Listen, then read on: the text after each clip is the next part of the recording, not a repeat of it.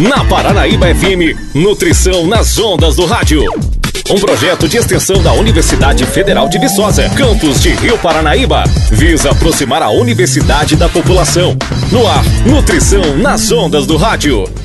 Bom dia, ouvintes da Rádio Paranaíba FM. Meu nome é Lucas. Bom dia, galera. Meu nome é Bianca e está no ar mais um programa do projeto Nutrição nas Ondas do Rádio. E o tema do programa de hoje é ômega 3, ômega 6 e ômega 9. O ômega 3, 6 e 9 são uma família de gorduras consideradas essenciais.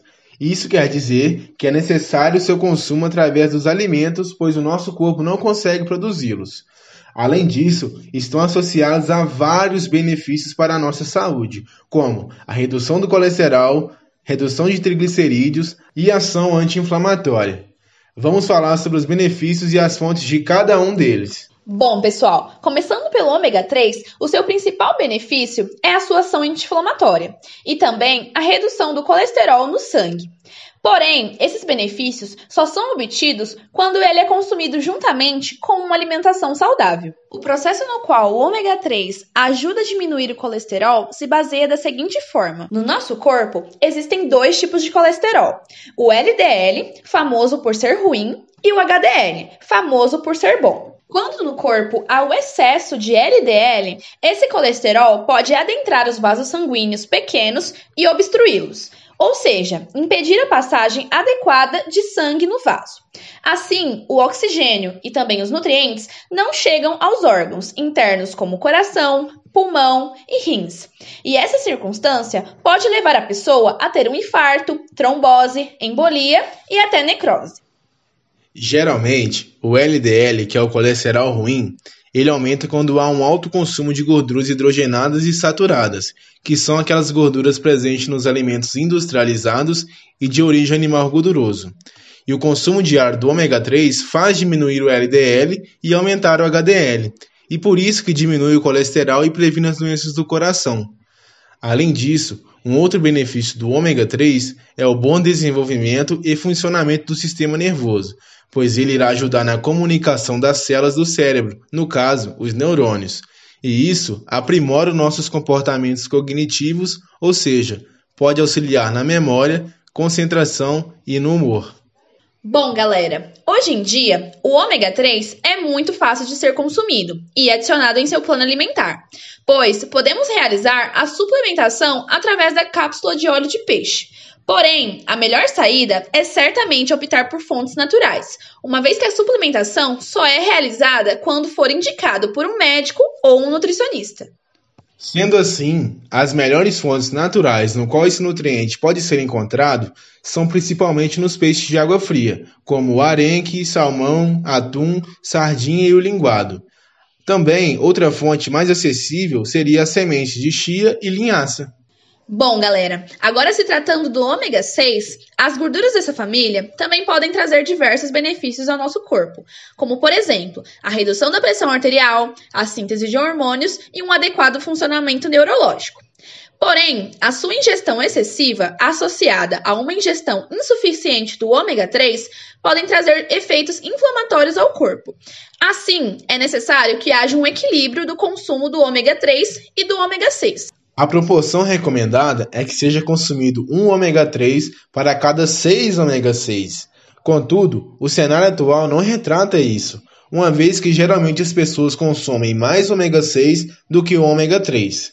O ômega 6 ele pode ser facilmente encontrado no ovo, óleo de girassol, milho e canola, também em aves e até na gordura de palma. Já o ômega 9 também é uma família de gorduras boas, porém não são essenciais, uma vez que o nosso corpo é capacitado para produzi-las. Um dos benefícios dessa gordura é também ajudar na diminuição do colesterol ruim do nosso corpo e também reduzir os triglicerídeos da corrente sanguínea.